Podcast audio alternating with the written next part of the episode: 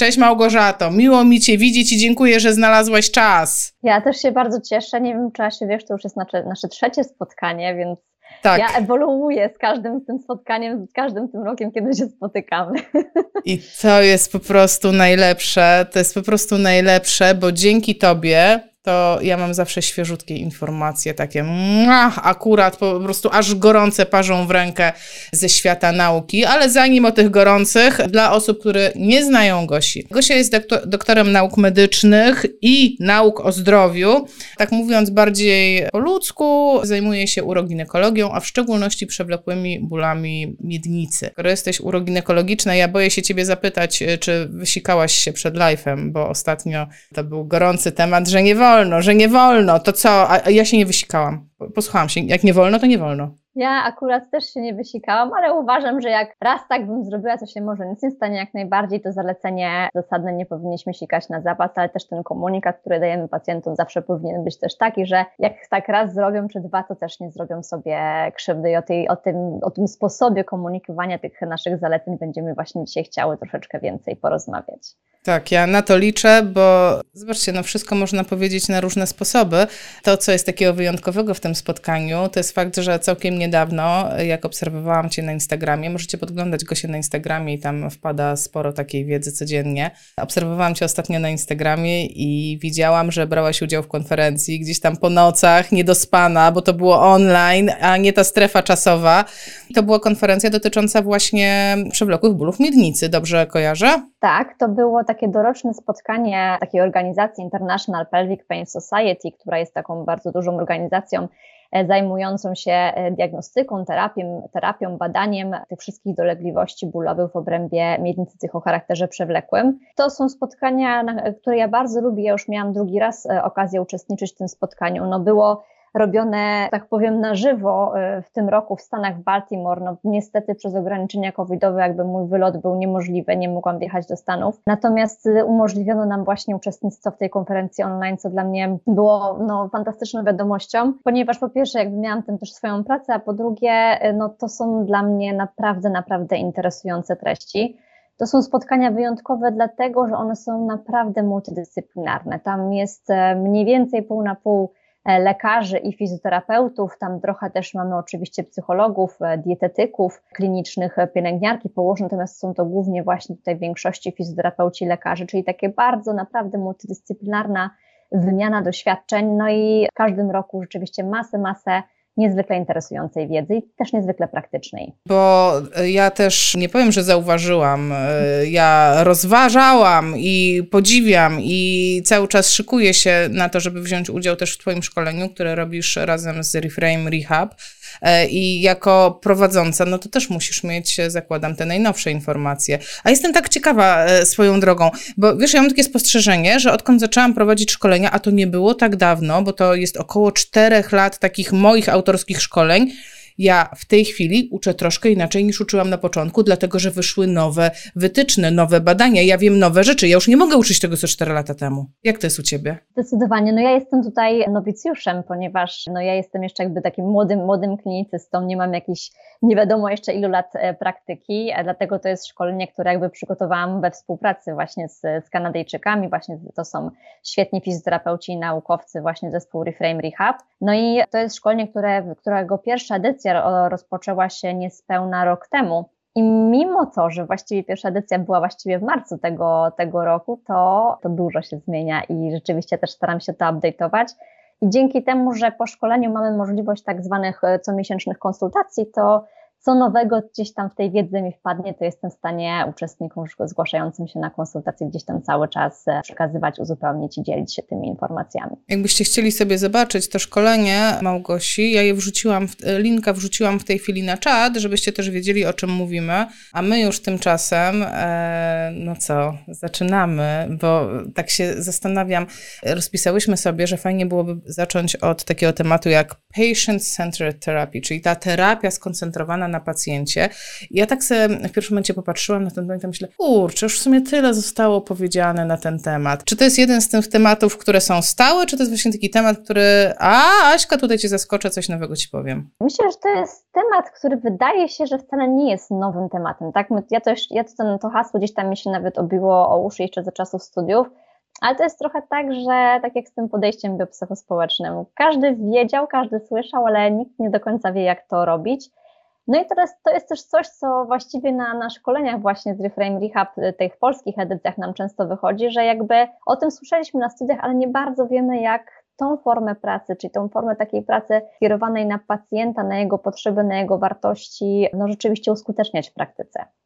No i to jest, e, wiesz co, bo jak się robi wywiad, prawda, to teraz pierwsza rzecz w ogóle, żeby zapytać o te wartości, bo to jest w ogóle hit, że często, że to, co, to w czym jesteśmy świetnie wyszkoleni, to jest, żeby ocenić tego pacjenta, ocenić go funkcjonalnie, co on potrafi, jak nisko on zejdzie w przysiadzie, a jak e, wysoko podskoczy, a jak daleko pójdzie, a w tym wszystkim chyba najważniejsze jest pytanie, a do czego ci to jest potrzebne i jaką to niesie dla ciebie wartość, a potem się dziwimy, mój pacjent nie chce chodzić. Może dla niego chodzenie nie stanowi wartości. Tak Dokładnie, tak to, jest, to jest niezwykle ważne. E, myślę, że jeszcze na samym początku, odpowiadając tutaj na to Twoje pytanie, co jest najważniejsze, to ja myślę, że na samym początku w tym wywiadzie to jest najważniejsze nie przerywać, bo bardzo często właśnie jest tak, że pacjent coś zaczyna mówić, ale mamy takie dane, które pokazują, że nawet kilku minut nie jest w stanie przekazać swojej historii, bo my chcemy wiedzieć swoje, tak? Właśnie ile może przejść, w jakim ruchu go boli, a w jakim ruchu go nie boli, co mu nasila, jaka jest jego historia i często nie dajemy mu tych wartości przekazać, które być może on by nam powiedział, to co jest ważne dla niego, bo po prostu bardzo często mu przerywamy. Drugi element to są właśnie te pytania, których my często nie zadajemy. Co Pani przeszkadza w tych dolegliwościach? Z czego Pani myśli one wynikają? I to jest temat, który mnie kiedyś zwalił z nóg, kiedy ja na początku jakby, dobra, bo zapytam się pacjentki, z czego myśli, że ją bolą plecy, to im powiem, nie po co tu przyszłam, żeby mi pani takie pytania zadawała. Pani Dokładnie. mi odpowiedzieć na Wiesz co, Gosia, ale to już się dzieje w mojej głowie, to co się dzieje w czasie wywiadu i myślę, że część osób może się z tym utożsamić. Człowiek mówi i w tym momencie e, zaczynam sobie w głowie snuć, kurde, nie, ale to przecież tak nie jest, to niemożliwe, żeby tak było. Ale to jakby zaczynam, e, moje myśli odbiegają zupełnie w drugą stronę ja już nie jestem skoncentrowana na tym, co mówi ta druga osoba i teraz to się wydarzyło. E, mówiłaś, bo powinniśmy go zapytać to, bo powinniśmy go zapytać tamto, a wiesz, co ja miałam w głowie? Ale jak się zdarzy taka cholera i, mu, i mi powie, no to przecież pani powinna wiedzieć, jaki ja mam problem. No to co, to pani nie widzi w rozpoznaniu, jaki ma, ja mam problem, pani nie zna rozwiązania tego problemu? I wiesz, jakby abstrahując zupełnie od takiej sytuacji, tylko zobrazowanie tego zjawiska, zjawiska, że trzeba być niezwykle otwartym, żeby tą drugą osobę jednak wysłuchać i przyjąć to. Tak, zdecydowanie. No i też odpowiedzi, które usłyszymy na, na, takie zadane pytanie, czyli w sposób otwarty zadane pytanie, a nie tak, nie tak, nie tak, nie i przez nasz mocno często skonstruowany wywiad, one mogą nas bardzo zaskoczyć. Bo owszem, może być taka odpowiedź, wie Pani co, nie mam pojęcia, liczę na to, że odzyskam na to odpowiedź. Ale ja ostatnio usłyszałam w gabinecie na odpowiedź na pytanie, co by się musiało wydarzyć, żeby panią przestało boleć. Moje dziecko by musiało wyzdrowieć. I to mi pokazuje, że choćbym się wspięła na wyżyny moich, e, moich zdolności fizjoterapeutycznych, manualnych, jakichkolwiek, to bardzo często mogę nie pomóc tej pacjentce. I nie dlatego, że ja zrobiłam coś źle, ale bardzo często dlatego, że jakby podłożem tych dolegliwości może być zupełnie coś innego, albo tym, co sprawia, że ta pacjentka się czuje, może być coś innego. I tutaj znając odpowiedzi na te pytania właśnie w taki sposób, możemy też naszą terapię dobrać troszeczkę inaczej. Bo skoro ma chore dziecko, które musi się zajmować, to ja nie będę zasypywała 15 tysiącami zaleceń, jak to nie może dźwigać, tylko może zastanowimy się wspólnie, jak może dźwigać, żeby to było bezpieczne, żeby mogła przytulać swoje dziecko, które płacze cały czas nocami, bo jest chore, czy coś tam się dzieje. Więc jakby to nam pokazuje, jak my często słuchamy tych pacjentów, przepraszam, słyszymy tych pacjentów, ale ich nie słuchamy. Wiesz, też mam taką refleksję, że może się mm, przytrafić taka sytuacja, znaczy przytrafić. Może być też taka refleksja ze strony fizjoterapeuty, że słucha o tych problemach, i nawet przyjmuję to, że to nie są problemy z dziedziny fizjoterapii, to są te, e, to są to psychospołeczne problemy. No i zaczynasz sobie zadawać pytanie, no ale, no ale co ja na to mogę? No co ja na to mogę, że ktoś ma, nie wiem, y, słaby status materialny i nie może sobie pozwolić na pewne rzeczy, które wpływają na jego zdrowie. I to mamy udokumentowane naukowo, że ci, którzy mają niższy status, no po prostu mają ciężej, tak, i bardziej chorują. Y, czy jakieś rzeczy, wiesz, takie obiektywne, bo mam depresję, no bo mam ciężką sytuację. I tak sobie, i tak się zastanawiam, No ale to chyba robota dla psychologa. No cóż ja mogę? No ale z drugiej strony ten człowiek jest u mnie z realnym bólem, tak? No i go boli, tak? No to raczej jednak robota dla mnie. No to dla mnie czy nie dla mnie? Mm, Asiu, e, oczywiście jakby terapia depresji, terapia zaburzeń lękowych, terapia wszelkich różnych zaburzeń zdrowia psychicznego nie leży w kompetencji fizjoterapeuty. Natomiast mamy jednoznaczne dane w tym momencie, świetnie potwierdzone, że stany nie tylko zaburzenia zdrowia psychicznego, ale stany emocjonalne, które nie wymagają bardzo często w ogóle jakiejkolwiek diagnostyki e, dalszej, ale stany emocjonalne, one wpływają na to, jak funkcjonuje nasz, nasz pacjent, jak, jak on odczuwa swoje dolegliwości, jakie ma natężenie bólu. I teraz szczególnie jest to widoczne właśnie w populacji pacjentów z zaburzeniami na miednicy, z bólem przewlekłym w obrębie miednicy, więc ja nie mogę udawać, że tej części nie ma. Moim celem jest wiedzieć, jakie te elementy występują u pacjenta, jaki jest ich konkretnie wpływ na jego dolegliwości, jak one z tymi dolegliwościami mogą, mogą tutaj oddziaływać. I moim zadaniem jest dobrać takie techniki z zakresu fizjoterapii, którymi będę również te stany emocjonalne mogła oddziaływać. Naprawdę? A takie techniki mamy i takich danych już mamy też bardzo, bardzo dużo. I nie chodzi tutaj o coś, co, co będzie jakąś, um, jakąś skomplikowaną techniką manualną, z którą poprzez różne połączenia wpłynę na przykład na, na lęk tego pacjenta, ale zobaczmy, że my na ten lęk możemy oddziaływać po prostu w prosty sposób, jaki komunikat przekażemy tej pacjentce, jak będziemy jej dawać zalecenia, jeżeli chodzi o postępowanie, o progresję aktywności. Bardzo typowa interwencja z zakresu terapii poznawczo-behawioralnej, czyli drabinka ekspozycji, to jest nic innego, co my też robimy w, w ramach fizjoterapii, tak? Czyli my robimy pewną progresję przywracania pacjenta do aktywności, której być może się boi, która być może związana jest z wcześniejszym urazem. Więc nie możemy być głusi na te wszystkie pozostałe elementy, bo my tak. mówimy, że pracujemy z pacjentem jako całością, ale często zapominamy o tej, o tej naprawdę całości, mówiąc, że to już nie jest, nie jest nasza działka. Tak, ja myślę, że w tym miejscu warto podkreślić, że na tym polega y, definicja słynnego i popularnego słowa holistycznie. Holistycznie to nie znaczy, że zajrzysz mu do brzucha, chociaż możesz, tak? Holistycznie oznacza, że spojrzysz ze wszystkich stron na tego pacjenta, również ze, stron, e, ze strony psychologicznej i społecznej. Kim jesteś, jaką pełnisz rolę w społeczeństwie, co się zmieniło w twoich, w twoich rolach e, przez Twoją chorobę, jakie są oczekiwania społeczeństwa wobec Ciebie, jakie są oczekiwania rodziny. No jakby, e, no tego jest full. Tak naprawdę więcej jest tych rzeczy niż tych naszych fizjoterapeutycznych, jak wysoko wskoczysz i jak daleko przejdziesz. Tak naprawdę, jak na to spojrzeć globalnie w tym tak. modelu. Tak, zdecydowanie. I tak jak mówię, no czasami możemy mieć grubą diagnostykę, na przykład pacjent zgłosi zaburzenia lękowe, a czasem może tego nie być, ale ten podwyższony lęk na przykład związane z e, tymi mechanizmami takimi kinezjofobii, lęk e, wynikający ze strachu przy, przy lęku przed urazem, jakby no, to są rzeczy, z którymi mamy do czynienia na co dzień w naszej pracy. I teraz nie możemy powiedzieć, że ten pacjent ma problem z głową, to nie jest moja działka, bo też musimy pamiętać, że to nie jest tak, że albo ciało nam daje sygnał, a jak nie ma czegoś w ciele, to znaczy, że jest w głowie. Bo jeżeli ktoś jest zaznajomiony ze światową definicją bólu, to wie, że ból jest odczuciem i sensorycznym, zmysłowym, i emocjonalnym. Niezależnie od tego, czy będzie to ból ostry, skaleczenie kartką papieru, uraz, e, czy ból przewlekły. Czy coś, co, co nawet nie wystąpiło tam w tej nowej definicji, jest, że coś, co potencjalnie mogłoby się zdarzyć, tak, ale nie zdarzyło się, tak? Że, że to mhm. również może być ból. E, przeczytam Ci dwa komentarze. E, pierwszy motywacyjny od Karola, wspaniale, że mówicie o tym wszystkim. Drugi refleksyjny od Kasi. Dlatego u mnie pierwszy termin to co najmniej 1,5-2 godziny.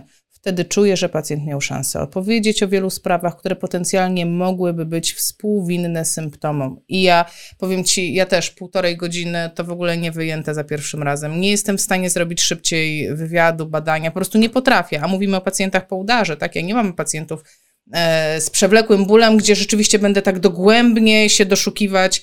Nie wiem, czy spotkałaś się z tym, spotkałaś się z hipopotamem, z teorią e, hipopotama, to David Butler taki rysunek ma w tej książce Explain Pain chyba on jest, że siedzi ktoś w wannie z, z hipopotamem, nie? I woda się wylewa i jak dorzucisz do tej wanny jeszcze kaczkę, to woda się wylała, ale nie jest winna ta kaczka, no tylko, że to, że na samym początku to ty masz, kurde, jakiegoś potwora w wannie, może najpierw się jego pozbądź. Zdecydowanie. No z tym wywiadem jakby U mnie jest tak, że no często mam też pacjentki, które nie mają możliwości tyle też tego czasu wygospodarować, na przykład choćby kobiety po porodzie, albo ja też nie mam takiej możliwości też ze względu na dużo, dużą też ilość pracy. Natomiast no ja też w bólu przewlekłym jakby o tyle się bezpieczniej trochę czuję, że nie mam presji, żeby zrobić cały wywiad na jednej wizycie, tylko jednak często ten wywiad i wracamy do tej historii jakby przez, przez kilka wizyt gdzieś tam go zbierając, bo też moim celem w bólu przewlekłym często jest dać pacjentowi cokolwiek już do działania, cokolwiek, żeby już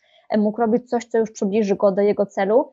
Jeżeli jednakże widzę, że jest coś ważnego, o czym chcę opowiedzieć, a na przykład czas wizyty już nam mocno ucieka i boję się, no to co tylko porozmawiamy, już nic nie będzie zrobione, to wtedy bardzo często pytam pacjenta, Minęło nam już jakby tyle i tyle wizyty, do końca wizyty pozostało nam 15 minut.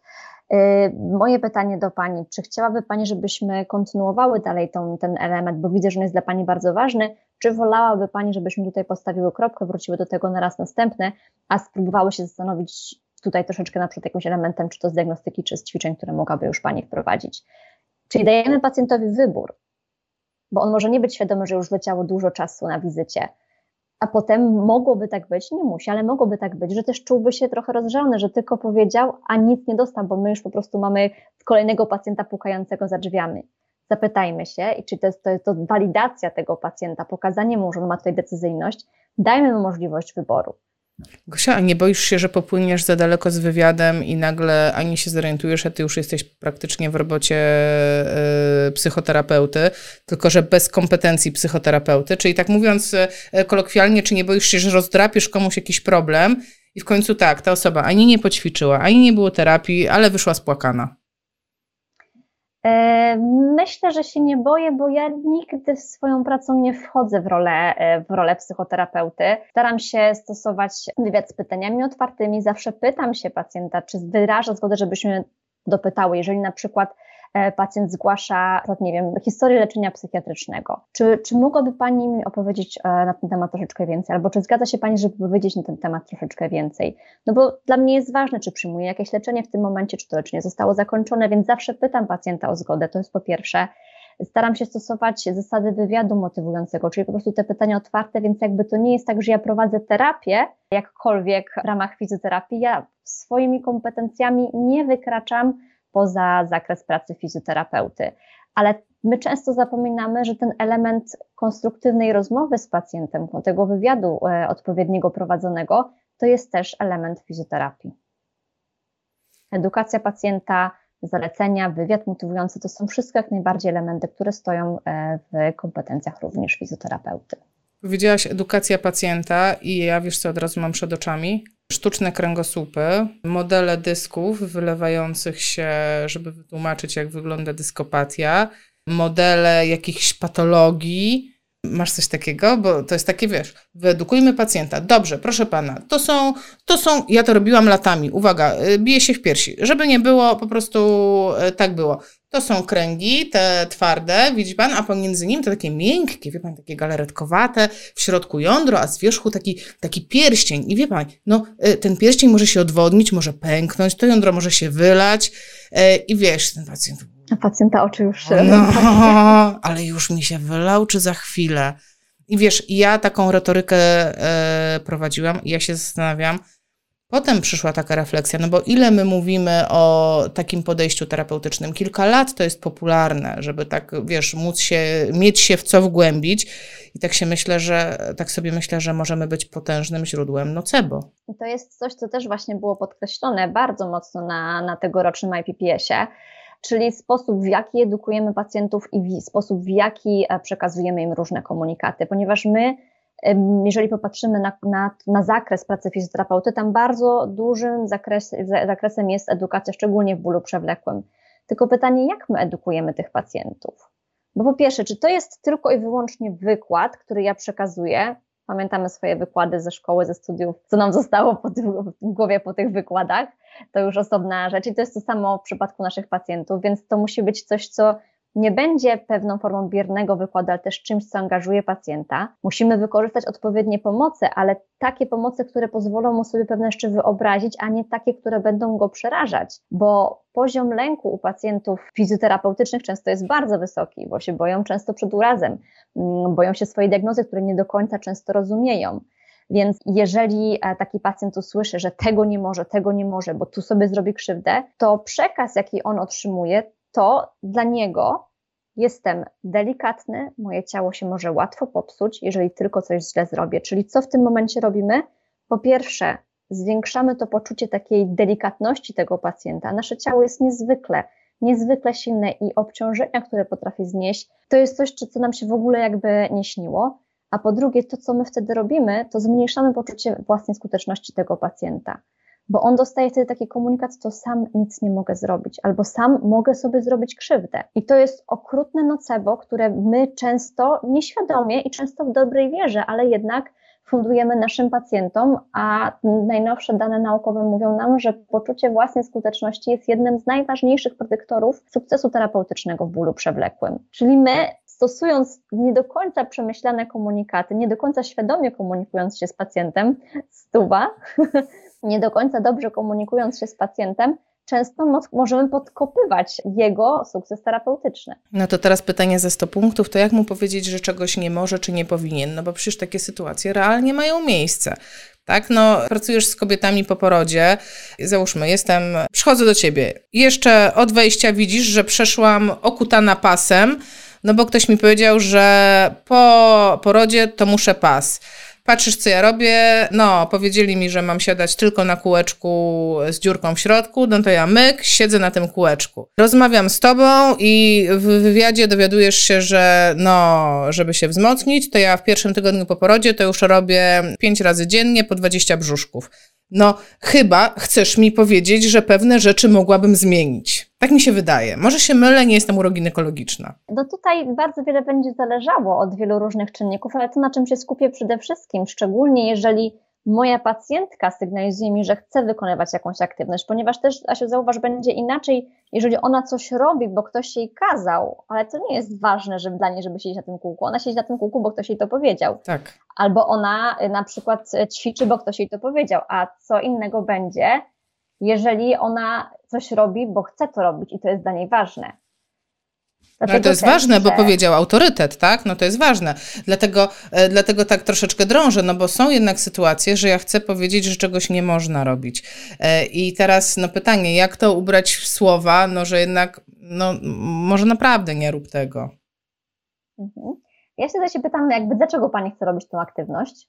Na przykład mówmy o tym bieganiu, tak, po porodzie. Dlaczego, dlaczego to bieganie jest dla Pani takie ważne, tak? Kiedy, szczególnie wtedy, kiedy wiem, kiedy na przykład na tym etapie, przy jej stanie zdrowia, przy jej stanie dynamicy, to mogłoby jakkolwiek być obciążające, bo nie zawsze tak będzie. Yy, I wtedy, jeżeli chcę drążyć, dlaczego ona chce robić tę aktywność? Bo być może okaże się, że to jest dla niej na przykład jedyna forma, żeby na przykład e, się zrelaksować przez chwilę albo jedyna forma ćwiczeń, którą może wykonywać, bo trudniej jest jej wyrwać się na siłkę, bo nie ma z kim zostawić dziecka, to już dłużej trwa, a wyrwać się na, na 20 minut na bieganie jest dużo łatwiej. Więc chcemy przede wszystkim znać motywację tego pacjenta do danej aktywności fizycznej, dlaczego ona jest dla niego ważna. I potem zastanowić się, czy możemy te same potrzeby na przykład zastąpić jakąś inną aktywnością. I zobacz, Asiu, że my tutaj nie zakazujemy wtedy aktywności, tylko staramy się ją modyfikować.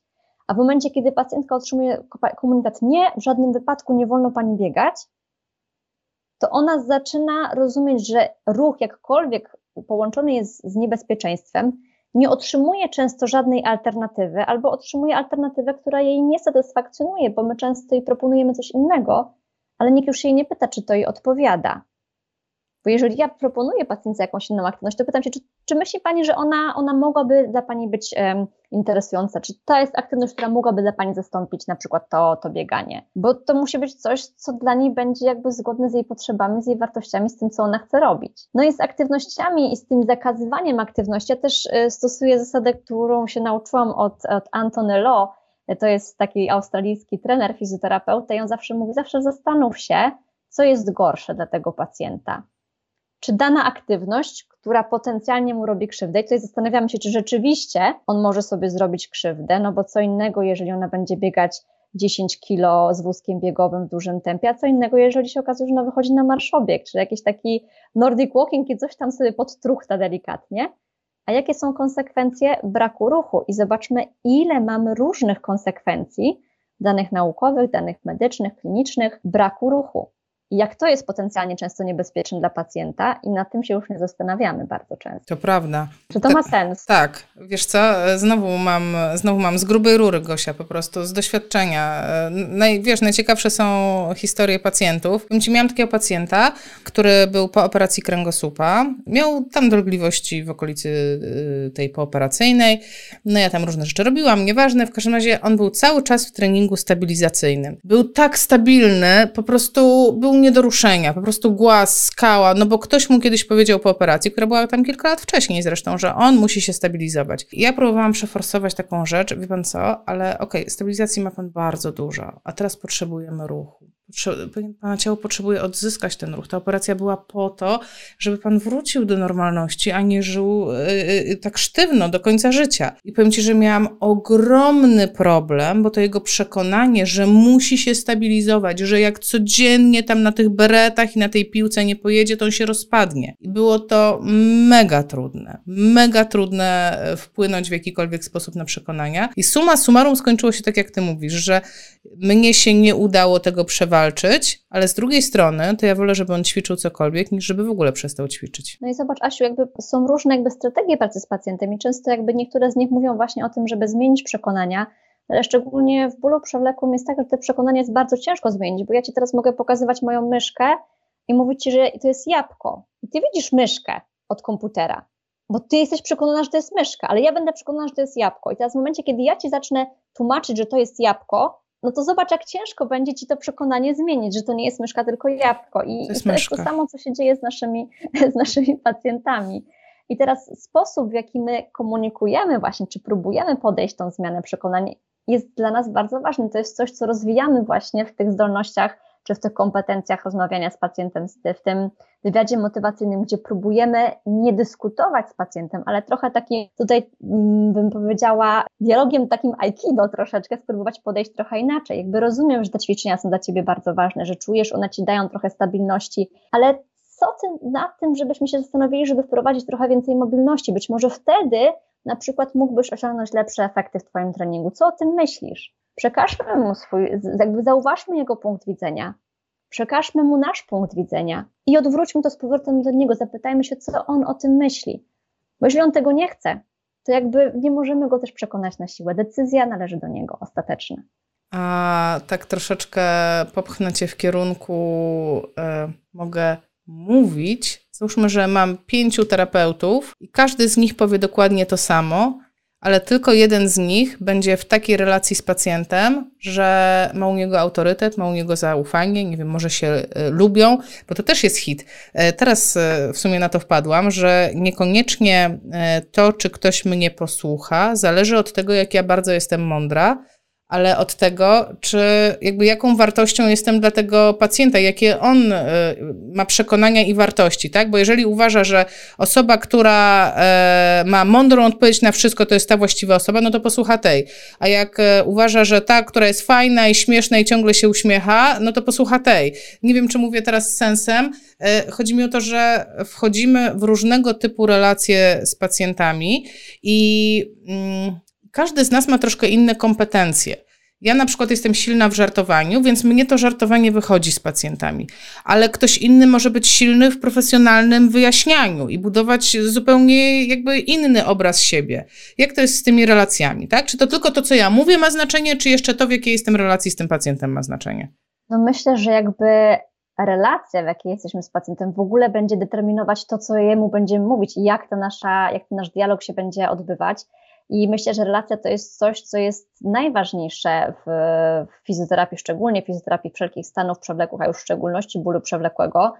I to, co nam też pokazują dane naukowe, to, y, to niekoniecznie zależy od doświadczenia terapeuty, czyli niezależnie od tego, ile ma tytułów, ile ma publikacji, ile, ile tam stopni naukowych i tak dalej, bo często okaże się, że osoba świeżo po studiach będzie e, miała dużo lepszą relację z tym pacjentem, a co za tym idzie, też ta terapia będzie im dużo lepiej e, szła.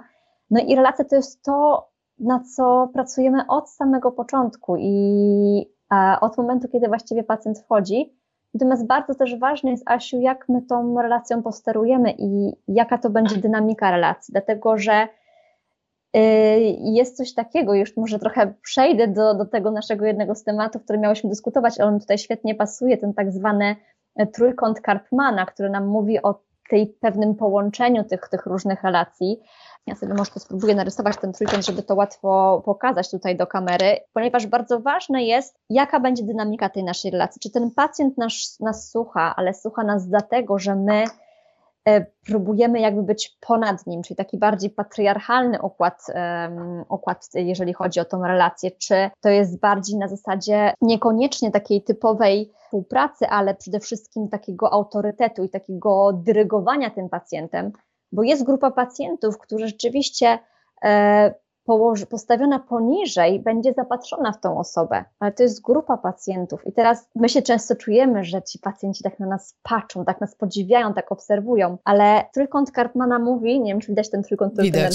tak, tak. że na każdym rogu tego trójkąta możemy mieć, jeden róg to będzie ten bohater, ten naprawiający, ten, ten wybawca, tak? Drugi róg to będzie ofiara i trzeci róg to często mówi się będzie taki prokurator. I teraz, jeżeli ja stawiam siebie w roli tego bohatera, ja się świetnie w tej roli mogę czuć, my fizjoterapeuci lubimy być bohaterami, to gdzie jest mój pacjent wtedy? Mój pacjent wtedy bardzo często ląduje w roli ofiary, czyli ja poprzez tworzenie tej relacji w ten sposób, tworzenie dynamiki tej relacji w ten sposób, jestem nad tym pacjentem, a on jest pode mną i ja mu mówię, co mam robić, ja mu wyleczę i to niestety kreuje taką dość dużą zależność i ponownie jednak tak zmniejsza poczucie własnej skuteczności. I teraz bardzo często ten pacjent z punktu, z punktu tej ofiary, jakby no, czasem my mu dajemy różne zalecenia, mówimy mu jasno, dyrektywnie, co ma robić, no ale często w bólu przewlekłym wiemy, że jakby to może nie wystarczyć. No i w pewnym momencie ten pacjent mówi, no kurde, to zrobiłem, to zrobiłem, to mi kazał, to robiłem, tu chodziłem, tyle wizyt zrobiłem, ten ból mi się nie poprawia. Wtedy ten pacjent czasem może przejść w ten kolejny róg, w ten róg tego prokuratora, że nas zacznie rozliczać. Zobacz, ja chodziłem, robiłem, co, miał, co mi mówiłeś i mi to nie pomogło. Wtedy nagle my lądujemy w tej pozycji ofiary, tak? Może coś źle zrobiłem, może coś było nie tak, może coś powinnam zrobić inaczej. Czyli w którym rogu byśmy się nie znaleźli, to ta relacja zawsze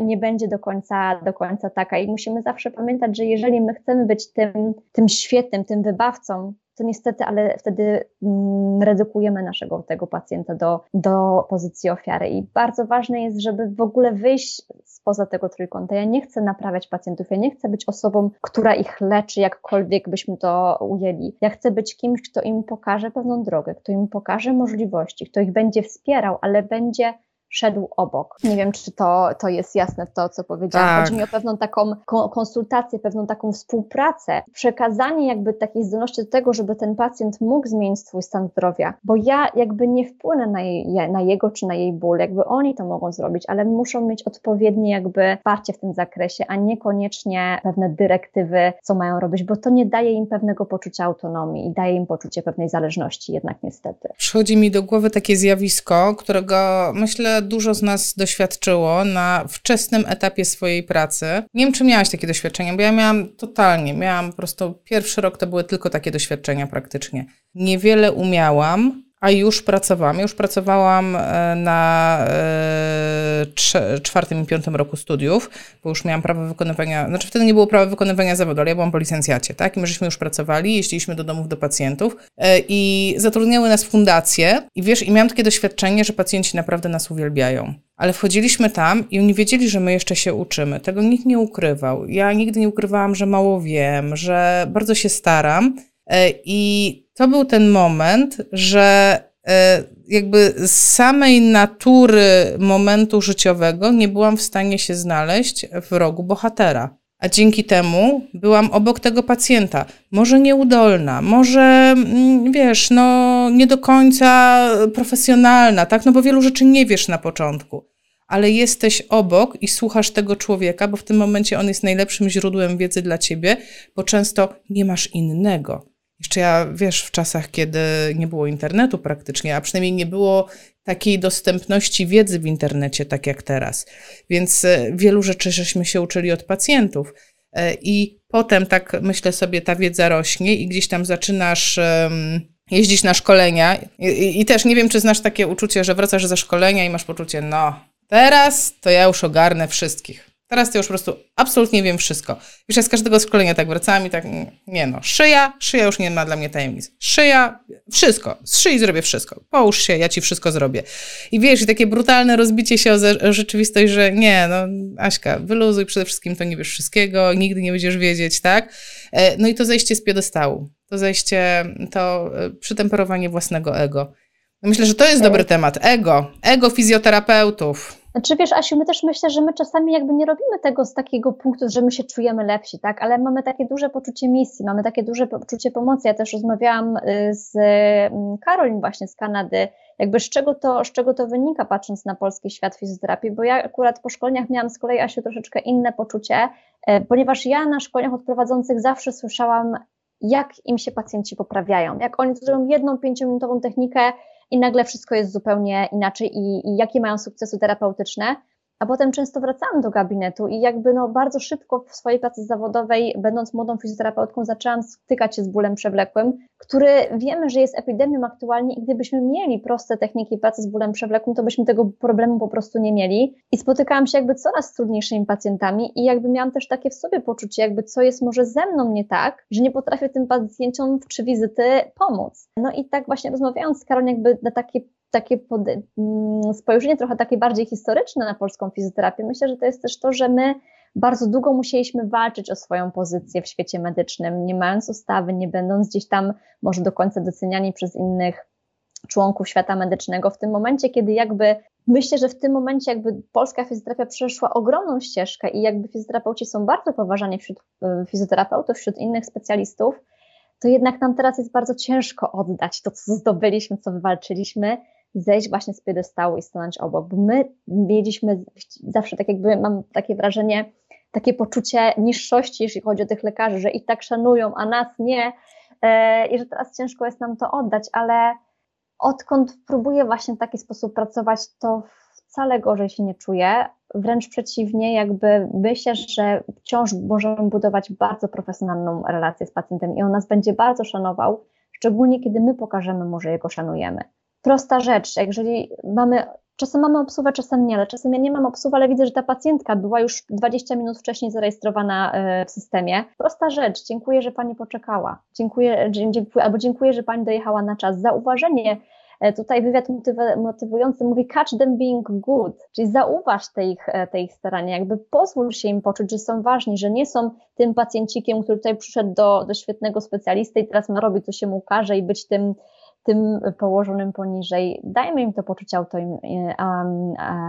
autonomii, to poczucie ważności. Wiesz co? Mam taką teraz autorefleksję.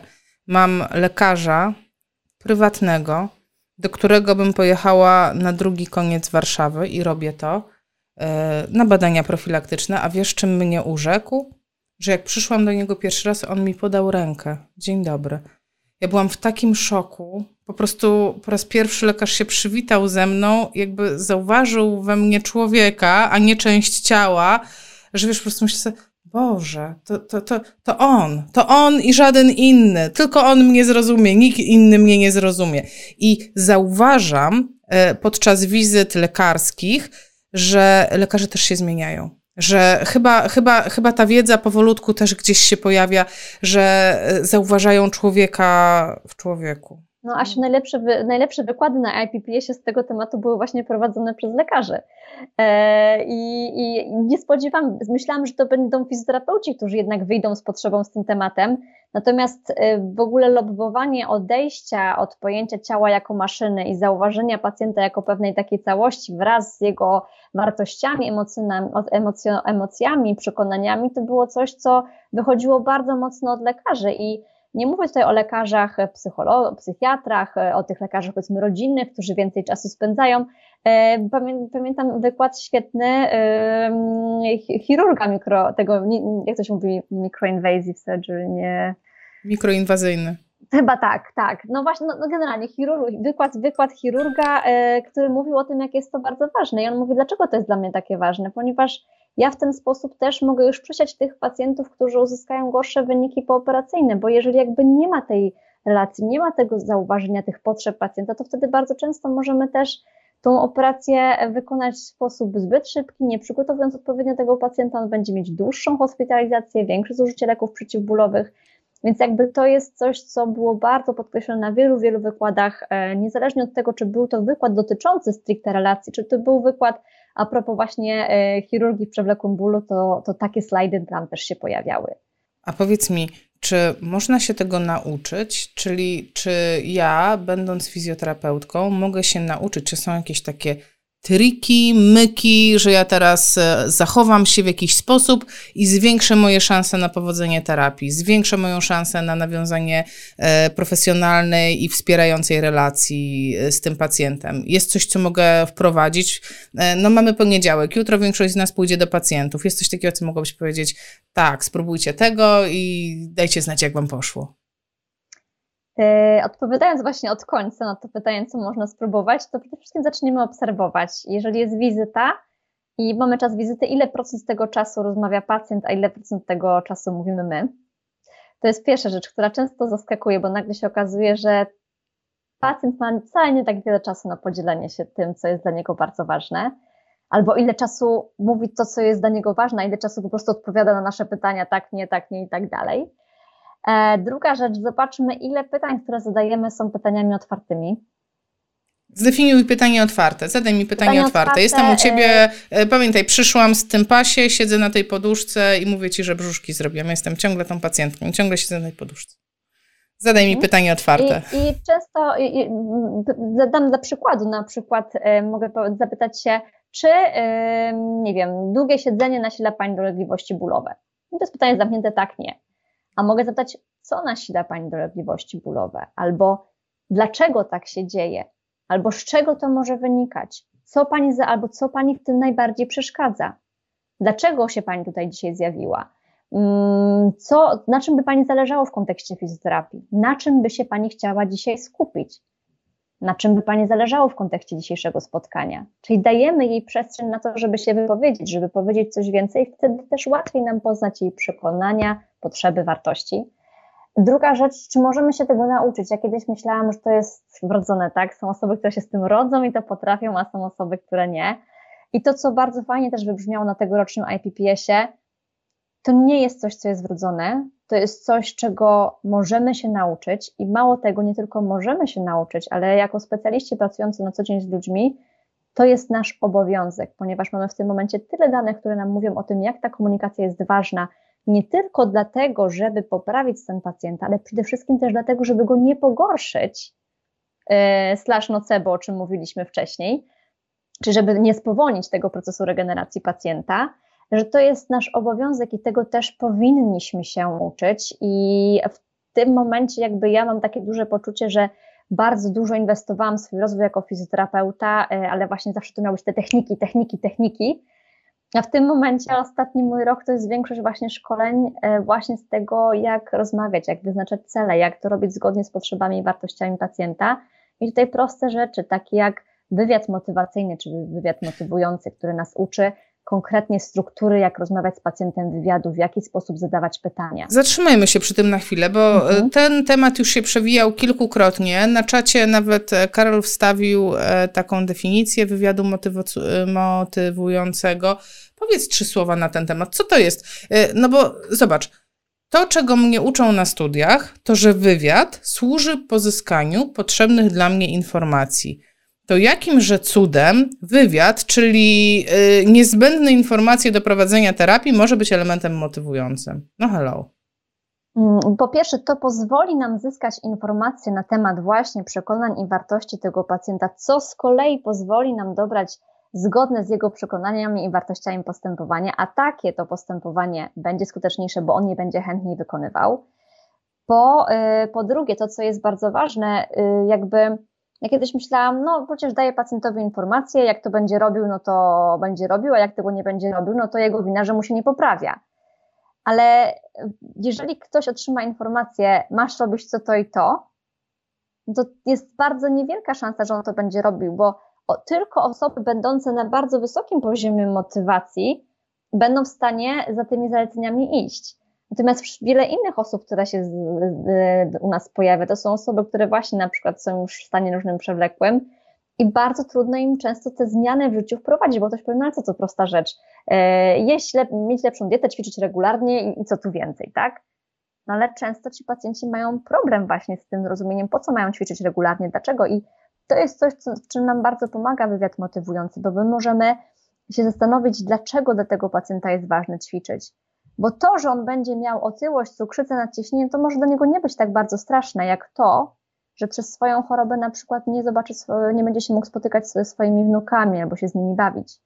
Albo to, że będzie mniej e, czasu spędzał z bliskim, bo na przykład go boli i się źle czuje. E, prosty przykład palenia z jednego wykładu. Dla, dla wielu palaczy nie jest tak ważne to, że będą mieć raka płuc, żeby, zrzucić, żeby rzucić palenie, ale był przykład jednego mężczyzny, dla którego motywacją do rzucenia było to, że kiedyś, żeby kupić sobie paczkę fajek, to jego syn mógł pod szkołą czekał w deszczu, no bo on się spóźnił przez to, że tą paczkę fajek musiał sobie kupić. Więc jakby często wywiad motywujący pozwala nam określić te konkretne powody do zmiany u naszego pacjenta, a dzięki temu dużo łatwiej jest nam dobrać zalecenia. Inny przykład, y, często mam tak, że pacjenci przychodzą na kolejną wizytę mówią, nie, nie zrobiłam nic z tych ćwiczeń, co mi pani dała. Czekaj, wiesz co? co zaleniowy pacjent. Czekaj, czekaj, czekaj, no właśnie po prostu trafiłaś w punkt. Kamil dołączył na hasło Nocebo. Kamil, e, Kamil Góra, wiesz, nagrał podcast e, na temat Nocebo, cały ma odcinek. E, Kamil, może wrzuć w komentarzu u siebie, to jak ktoś będzie chciał, to e, sobie poszerzy wiedzę na temat Nocebo, ale e, Kamil napisał, o tak, zrzucanie odpowiedzialności na pacjenta. Nie ćwiczysz, twoja wina, nie poprawi się. I chcę ci powiedzieć, że skończyłam cały kurs pięciomodułowy z ogromnym egzaminem na końcu, po prostu, który mnie wyprał psychicznie i tam było wprost powiedziane, nie poprawia się, pacjent nie robił, tam wiesz, pięć razy dziennie po 15 tam jakichś ruchów, jego wina, nie podjął terapii, nie przejmujecie się. I to było powiedziane, wiesz, tak wprost. I no A i co? Dlaczego tego nie robił? Teraz zobaczcie, jeżeli my zostawimy tę rozmowę tyle i znowuż pytaniami otwartymi nie zgłębimy, dlaczego tego nie robił, to może tego nie robił, bo nie rozumiał, po co to ma robić, tak? Jakieś tam ćwiczonka i nie bardzo wie, o co w nich chodzi. Może tego nie rozumiał. Ja tak miałam przykład kiedyś jedną, z jedną z pacjentek, której zaleciłam, za, zaleciłam pozycję z jogi i ona ich nie robiła. I potem jakby, kiedy powiedziała, że ich nie robiła, to ja zadałam pytanie, Mogę zapytać, dlaczego ich Pani robiła? Co było dla Pani trudnością w tych ćwiczeniach? Może coś się bolało, może coś nie wiedziała, jak zrobić. Nie, bo jej pastor powiedział, że nie powinna tego robić. I zobaczcie, jakby czasem ta motywacja do tego, czego oni tego nie robią, mogła być zupełnie inna. Zamieniłyśmy ćwiczenia na tai chi, czy tam qigong, już nie pamiętam, jakieś oddechowe. Pastor powiedział, że to można robić i pacjentka ćwiczyła regularnie. Więc, yy, więc jakby często próba dowiedzenia się, dlaczego tego pacjent nie robił. Często może być tak, że zalecamy tym pacjentkom po jakieś super delikatne ćwiczenia i one mają często trudność, czują się osamotnione w tych ćwiczeniach, bo mówią, ciężko mi jest wykonywać ćwiczenia, bo moje koleżanki chodzą na dużo intensywniejsze ćwiczenia i ja nie mogę chodzić z nimi na przykład. Więc też spróbujmy zobaczyć, co stoi za tym, bo być może jest jakiś, jakaś też nasza przyczyna w tym, dlaczego ten pacjent tych ćwiczeń nie robi. Być może nie dobraliśmy ich zgodnie z tym, co on lubi robić, być może one nie są do końca dla niego jasne, więc tutaj też w ten sposób możemy zweryfikować troszeczkę więcej szczegółów w tym temacie. Gosia, ty takich rzeczy uczysz u siebie na szkoleniu? Bo to jest szkolenie online, prawda? To jest szkolenie tak. online, tak. że wszyscy siedzą, tylko to jest takie szkolenie, e, ono jest inne niż moje, bo u mnie e, kupujesz sobie szkolenie i kiedy sobie obejrzysz, twoja wolność, u ciebie nie, trzeba być, e, wszystko jest na żywo, no bo rozumiem, że daje to też przestrzeń do tego, że na bieżąco rozmawiacie. Tak, jakby to, to jest cała idea szkolenia Reframe Rehab, no, dla, dla Kanadyjczyków szczególnie ważna, ale widzę, że teraz też dla wielu Polaków również, no to jednak często problem jest z tego dojeżdżania, przejeżdżania. Ja kiedy zaczęłam prowadzić szkolenia, miałam cały czas wyjechać na mój staż zagraniczny, do, do której do tej pory przez covid nie udaje mi się wyjechać, więc też jeszcze nie wiedziałam, czy będę w Polsce, czy nie. Więc dla wielu z nas to było świetne rozwiązanie. Szkolenie jest realizowane w formie interaktywnej, czyli jest ciągła rozmowa, jest praca w grupach, ćwiczymy w grupach e, tą, tą formę właśnie też rozmowy z pacjentem. Oczywiście to nie jest cały kurs, natomiast to jest jeden z jego elementów, gdzie, gdzie chcemy zauważyć te, te rzeczy. E, I to jest coś, co, co w tym momencie widzę, że mm, jest czymś, czego ja też się cały czas uczę i codziennie po każdym spotkaniu z, z pacjentem myślę, że hmm, to może mogłam zrobić inaczej, ale Dobra wiadomość jest taka, że to mi jako terapeutce też pozwala się dużo lepiej poczuć, bo ten sposób prowadzenia terapii, gdzie ten pacjent jest obok mnie, po pierwsze też zdejmuje troszeczkę odpo- odpowiedzialność ze mnie, czyli to ujęcie biopsychospołeczne, ta praca z relacją nad pacjentem, z danie jemu też pewnej decyzyjności, sprawia, że w momencie, kiedy pacjent nie idzie, biorę pod uwagę, że to nie jest zawsze moja wina na przykład, tak mogę się zastanowić i to wspólnie razem z nim często się zastanawiam, bo jeżeli zauważymy, że właśnie to może być jakaś moja wina, na przykład w ćwiczeniach zaleconych niezgodnie z jego przekonaniami, potrzebami, preferencjami, to możemy to zmienić, ale jestem w stanie to na bieżąco wyjaśnić i potem nie głowy się w domu, bo że ona tego nie robiła, może mnie nie lubi i tak dalej, i tak dalej. Czyli to mi osobiście, pracując, osobie, która pracuje z bólem przewlekłym na co dzień, jakby bardzo trudno jest zachować pewien taki też e, dobrostan psychiczny, bo to są bardzo często ciężkie rozmowy i przypadki. E, I ten sposób też prowadzenia terapii nie tylko myślę jest fajny dla moich pacjentek, ale też ja się z nim dobrze czuję. Wiesz, e, pojawiło się, uśmiecham się, bo pojawiło się kilka pytań mm, na czacie i ja, ja znam tych pacjentów, o jakich wy pytacie. Były pytania, no a co jak ten pacjent ma afazję? Jakby poszerzając, czyli pacjent z utrudnionym kontaktem.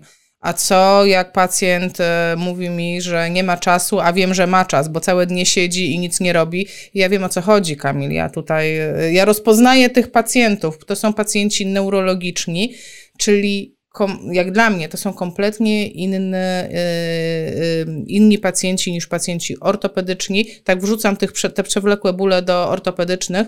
Chodzi mi o to, że w neurologii często masz też jakieś inne dodatkowe rzeczy, które się przyplątują, jak na przykład depresja. E, większość osób po udarze cierpi na zaburzenia o charakterze depresji. I wtedy, no, e, jakby logika traci sens, tak? Nie ma tam logiki w tym, co mówią.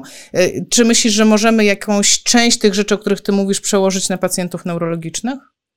Ja myślę, że masę z tych rzeczy możemy przełożyć na pacjentów neurologicznych. Ja nie mam jakby doświadczenia z pracy z pacjentami neurologicznymi, ale tutaj myśląc naprawdę na sucho, jakby same te elementy budowania relacji, jakby pacjent depresyjny to nie jest tylko właśnie pacjent neurologiczny. W tym momencie mamy dane, że naprawdę dużo odsetek naszych pacjentów w typowej praktyki fizjoterapeutycznej to są też pacjenci z różnymi tego typu diagnozami. Nie możemy udawać, że słonia nie ma w pokoju. E, I często, Asiu, zobacz, nawet kwestia po prostu zauważenia. Wiem, że jest ci trudno, wiem, że ciężko jest wygospodarować czas na te ćwiczenia, masz tyle innych obowiązków na co dzień, zajmujesz się dziećmi, ogarniasz dom, czyli jakby zauważenie tych wszystkich dąży do tego pacjenta, bo oni część, często jakby próbują stawać na głowie w wielu różnych obszarach swojego życia, często oddając ten swój czas na przykład swoim bliskim i Często warto też to zauważyć w terapii i zastanowić się, co moglibyśmy zrobić, żeby łatwiej było Ci te ćwiczenia wykonywać. Albo co moglibyśmy zrobić, żebyś łatwiej osiągnąć swój cel, na przykład, nie wiem, przejście ileś tam, ileś tam kroków. I spróbujmy ustalić wspólnie te, za, te zalecenia, bo dzięki temu może temu pacjentowi będzie, e, będzie łatwiej. Wiadomo, że idealnym postępowaniem byłoby, gdyby chodził do nas tyle i tyle wizyt, tyle razy w tygodniu i robił wszystko, co mówimy, ale w świecie idealnym nigdy nie będzie takiego postępowania, więc musimy się skupić na tym, co w danym momencie dla tego pacjenta będzie najważniejsze i po co on do nas przychodzi. Ciekawa jestem, wiesz, bo ja cały czas myślę e, o, tej, e, o tych pacjentach neurologicznych. Często są to osoby naprawdę niepełno, z taką dużą niepełnosprawnością, zależne od innych osób. Rzeczywiście spędzają ma, masę czasu po prostu siedząc, nic nie robiąc ale też nie do końca dlatego, że nie chcą, tylko dlatego, że e, mają takie poczucie, że nie mogą, tak? No bo żebym wstał, to ktoś mi musi pomóc, żebym się ubrał, to ktoś mi musi pomóc, ktoś mi musi przesadzić, ktoś mi musi podać jedzenie. No i rozwija się taki, taki ja absolutnie nie wiem, czy mówię prawdę tak, mówię moje spostrzeżenie, że rozwija się takie, takie poczucie bezradności, zależności e, i nagle przychodzi terapeuta i mówi, a wiesz co, a ty to powinieneś sam to zrobić, a najlepiej jeszcze 200 razy dziennie. No bo wiesz, w neurologii potrzebujemy dużych dawek e, tych, ty, tych ćwiczeń po udarze, tak, na przykład ja bym chciała, żeby on wykonał 500 ruchów, więc ja się głowie, co to może być za ruch, żeby on zrobił go 500 razy? I rzeczywiście mam taki problem jak Kamil, że oni nie chcą, tak, że oni, część e, osób w ogóle nie ma ochoty wejść w tą terapię, czyli mają problem właśnie gdzieś na poziomie tym motywacyjnym, tak, po co mi to jest potrzebne. Skoro... A może, może Asiu, w przypadku takiego pacjenta, może dla niego fajną opcją byłoby, zanim dojdzie do tych 500 ruchów, bo jest, on jest na zupełnie innym etapie teraz, to jakby my możemy mu zalecić te 500 ruchów, wiedząc, że on tego nie wykona, a może właśnie pracując właśnie nad tym elementem takim motywacyjnym, nad tym elementem relacji, zastanowili się, co on może zrobić teraz. Może to jest coś, co z punktu naszego widzenia fizjoterapeutycznego, ja wiem, że jest inne, lepsze postępowanie, ale wiem, że no w tym momencie dla niego jest nieosiągalne, to co możemy zrobić teraz? Czy jest możliwość, żebyśmy wykonali jakieś pięć dużo mniejszych ruchów? I wiemy, że to nie podziała na budowę, nie wiem, siły, napięcia i tak dalej, ale to podziała już na ten element motywacyjny, bo mogłem to zrobić. Szczególnie u tych pacjentów z depresją, tam jakby w ogóle często nasze zalecenia mogą się obić o ścianę, ale jeżeli my podejdziemy do tego z zupełnie innej e, strony, patrząc właśnie na ten element motywacji, relacji z tym pacjentem, i w ten sposób zachęcenia go do ruchu, to być może szybciej będziemy mogli przejść do tych ćwiczeń z tymi 500, 500 ruchów. No, to jest, to jest duży to problem. Wiesz co, to jest chyba. E, myślę, że tak, ale myślę też, że to jest e, tak naprawdę temat na całe spotkanie, czyli motywacja w neurologii. E, I słuchajcie, nie mam. To będą też zupełnie inne czynniki tak. niż bólu przewlekłych. Tak, tak zdecydowanie. Tak jest całkowicie inny pacjent. E, powiem tak, mamy jeszcze jeden temat zaplanowany. Minęła godzina, ale dla mnie to oznacza jedno, że Gosiu, jeszcze musisz kiedyś przyjąć zaproszenie do mnie, bo e, porozmawiałyśmy o wszelkich bólach tego świata, oprócz bólów fizjoterapeutycznych, czyli o tych bólach, które nas drążą ale e, ja odwlekam ten temat, temat, bo jak wejdziemy, nie dziś, ale on jest tutaj u mnie zapisany, także nie zginie. E, ja bardzo Ci dziękuję za dzisiejsze spotkanie, a Wam super dziękuję za to, że spędziliście z nami czas. E, przypominam, jeżeli chcecie obejrzeć sobie, co, jak wygląda szkolenie Małgosi, to wrzuciłam Wam jeszcze raz na linka, na czat linka, jeszcze przeczytam komentarze. E, Tatiana pisze, że moja pierwsza pacjentka powiedziała, że dużo się modli i na nic nie ma czasu, więc jej córką wyszłyśmy w komitywę z księdzem. Kurczę, ale mi się to podoba, sztos. E, Ewa napisała, ale to nie tylko nieudolność, której doświadcza pacjent neurologiczny, bardzo zniechęca. Mówię z perspektywy pacjenta, fizjoterapeuty. Tak, ja mam tą świadomość, że to nie jest takie wprost, że a, dam ci odnieść mały sukces i poczujesz tę moc, bo w neurologii, jak nie przygrzejesz z tą dawką, nie będziesz miała tego sukcesu. I być może on już te małe dawki stosował na przykład miesiącami i nie miał tego sukcesu. Więc um, mówię, to jest temat, słuchajcie, w mojej ocenie na... Myślę, że tym bardziej też fajnie było właśnie ktoś tutaj z punktu widzenia takiego terapeuty typowo właśnie neurologicznego się wypowiedział, bo to na pewno myślę jest zupełnie inna historia niż moi pacjenci bólowi. Tam zupełnie inne mechanizmy tak. tą motywacją też w dużej mierze tak. sterują. Tutaj Karol pisze, że więcej pani Małgorzaty. Więc o, dziękuję. na tym pozostajemy. Gosiu, serdecznie dziękuję. E, było mi e, przemiło, jestem przeszczęśliwa, że znalazłeś czas, żeby spędzić z nami wieczór. Wam też e, bardzo dziękuję i przypominam, że za tydzień spastyczność jest, na którą trzeba się zapisać, więc nie będzie tak jak teraz, że wejdziecie, pach i będzie live. Nie, trzeba się na niego zapisać i on będzie tylko z tajnego, specjalnego linka. O, zrobiłam napięcie, zrobiłam, to zapisujcie się. Bardzo dziękuję. Zmotywowałam. Zmotywowałam. Cześć, dziękuję. Pięknie dziękuję.